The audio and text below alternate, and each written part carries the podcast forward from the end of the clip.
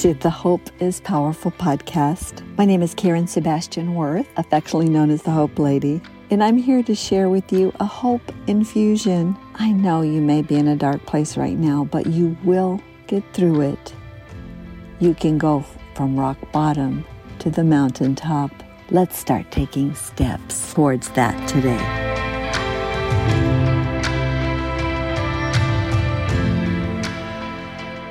Welcome to Hope is Powerful. This is the Hope Lady, Karen Sebastian Worth, and I am here today with the next letter in the alphabet of the ABCs for self care for caregivers. What a joy it has been to revive this blog that I wrote in the heat of my caregiving time. I remember this particular one, the H, having the biggest impact on me. I'm calling it Have a Good Cry When Needed. I can tell you that the exhaustion and the sadness of caring for someone who continues to deteriorate, that gets worse each time you go to the doctor, is not for the faint of heart. And very often, as a caregiver, you end up being the quote unquote strong one so that others are not feeling it or even the patient themselves. I remember those days so keenly, especially last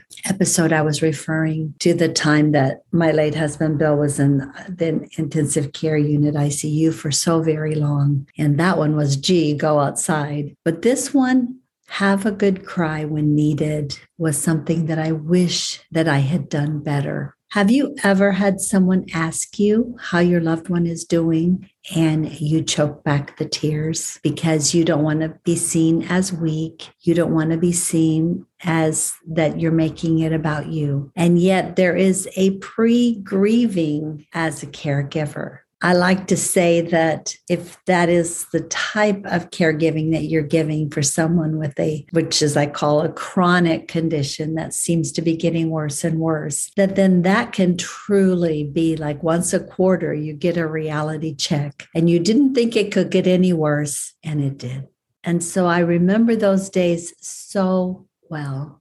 And I remember the hardness that I felt inside, it just would be like a knot that would come up into my throat. And then I couldn't talk. And then that would make me mad. And then I felt like I was a mess. I know that as I traveled towards the end of one of the hardest things that I had to do towards the end just before my husband moved to heaven was to resume travel because our finances were in a situation where I needed to, and the opportunities came up for me to go do what I had done for so many years, which is to do corporate training in different cities. And the first time that I left, when I got back, I was talking with our daughter who had cared for her dad. She said, Mom, how did you do it? I said, What do you mean? She said, The first night after I left him, just before I could even drive home, I just sat in the car and sobbed because I had no idea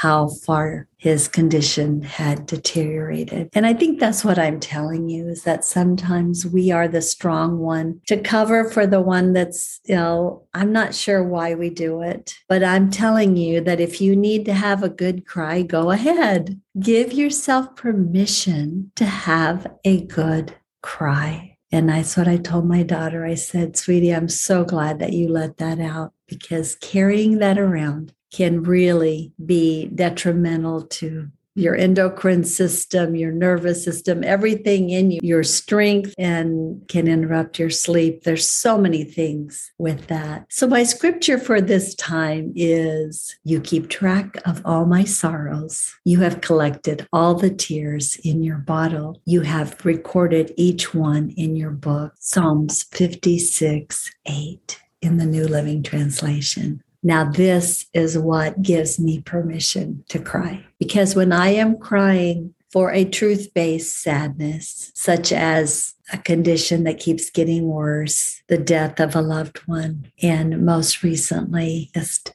our world, our country, with the death of those children, it is something that the tears come and we need to be willing to cry those tears and know that they make a difference. And that's what I want to talk about your self care.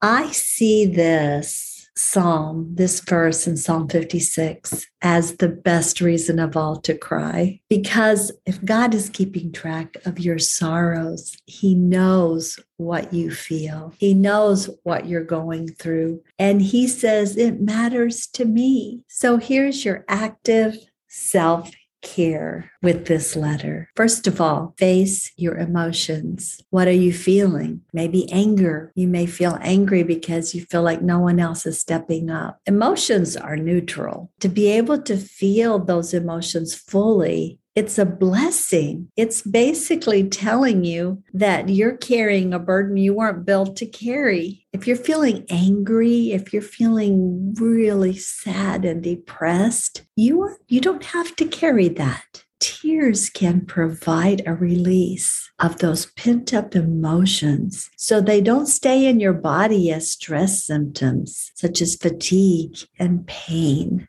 or they don't come out another way like anger crying is actually going to help you to release that stress and is going to improve your health. Number two, refuse to apologize for your tears. For some reason in our culture, when another person cries, it makes others uncomfortable and so that odd feeling, that dis- that uncomfortable feeling makes us want to apologize for those tears. But I'm going to tell you don't do it. It is not making you weak to cry. The opposite is true. It takes strength and self-awareness to be able to cry. And crying is going to make you feel better even when the problem persists. Tears are part of the process that can heal your heart. So don't hold them back.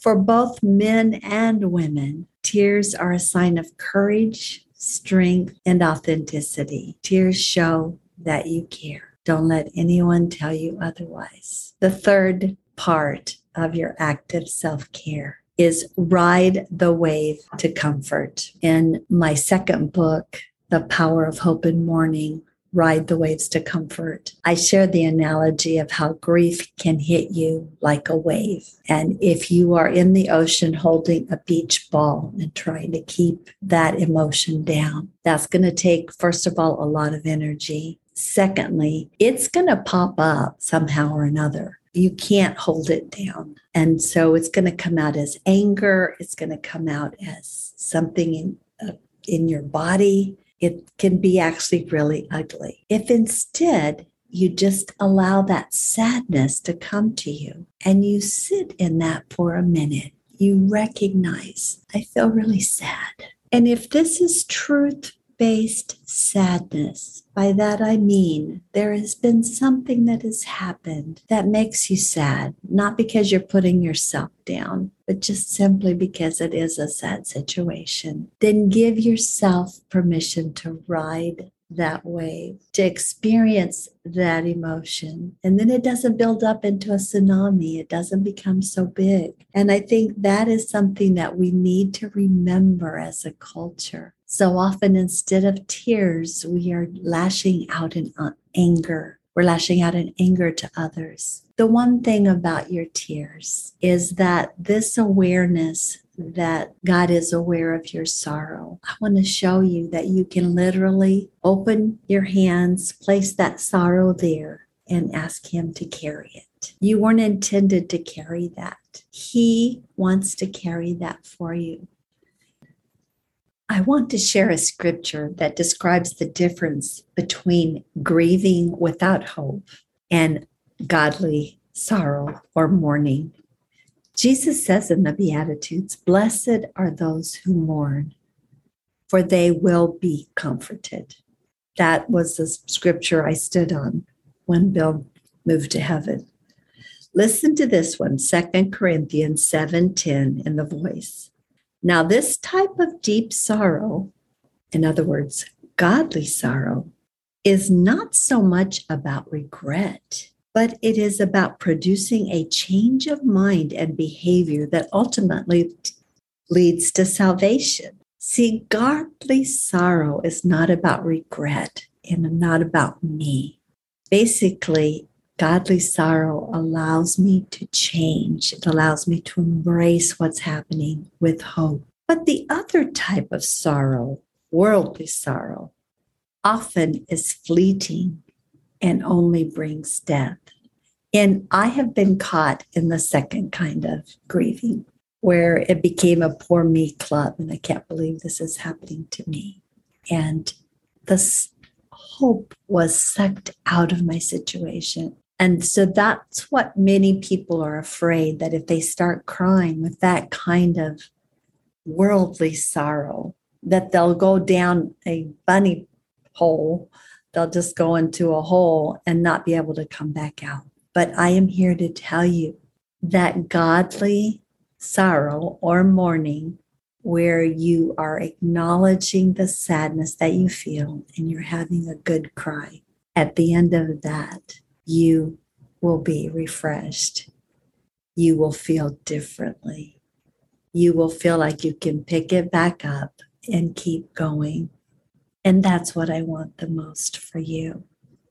I know that you may be in a very difficult place right now, but I want you to ride those waves to Jesus, ride the waves to comfort, and stop being so strong. Those tears help you process loss and even when a loved one is still with you, but maybe it's the loss of being able to go on a vacation, or maybe it's the loss of a job that you loved, and now you're caring for this person full time. You've given up your ambitions, you've given up your dreams, and you want to be able to feel that sorrow, like I said before, and ask the Lord to carry it for you. And this will demonstrate hope in a very precious way because kindness comes out of this kind of tears. You're relating to others, you're feeling what you're feeling, but you're giving them permission to feel what they feel. Have a good cry when you need it. And then when you're done, pick back up, keep taking care of your loved one. But most of all, it's a way to take care of yourself. And as you do that, at the end of each crying session, be sure to channel all that emotion into gratitude for what God has given you, for the privilege that you have, like I talk about in the very first letter of this series. Accept your role with honor. Gratitude for the honor to do what you do knowing that you will receive the strength that you need. Let's pray. Thank you, Lord, that you care about my sadness. It's amazing to me that you take time to track what I'm going through. You are that interested in me. And what I love most about you, Lord, is that it's never too much for you. In fact, these tears are so precious that you have a special bottle where you collect them and then you write the sorrows down in your book. Thank you for that level of thank you that you are not distant and far away, but in fact, you are very close and near to the brokenhearted. Thank you for embracing me and comfort me when I mourn and that you are so close when my heart is broken. I'm so grateful for that. And if you cherish my tears, so will I, knowing that crying may last for the night, but joy comes in the morning. Thank you for that. In Jesus' name, amen. Thank you for tuning in to Hope is Powerful, the ABCs of self care for caregivers. Let me know if this is blessing you let me know what other things you need as a caregiver, what level of support you, you could use right now. It is such an honor to be part of your life, of this journey. And I support you with prayer. And I am more than happy to have you DM me specific prayers. I know that you may feel like you are at rock bottom right now, but through hope, you can take steps that are going to take you to the mountaintop. See you next time. Thanks so much for listening to the Hope is Powerful podcast. Subscribe now and join our Facebook group, The Power of Hope, for more hope infusions. Until next time, keep looking up for Hope Rays.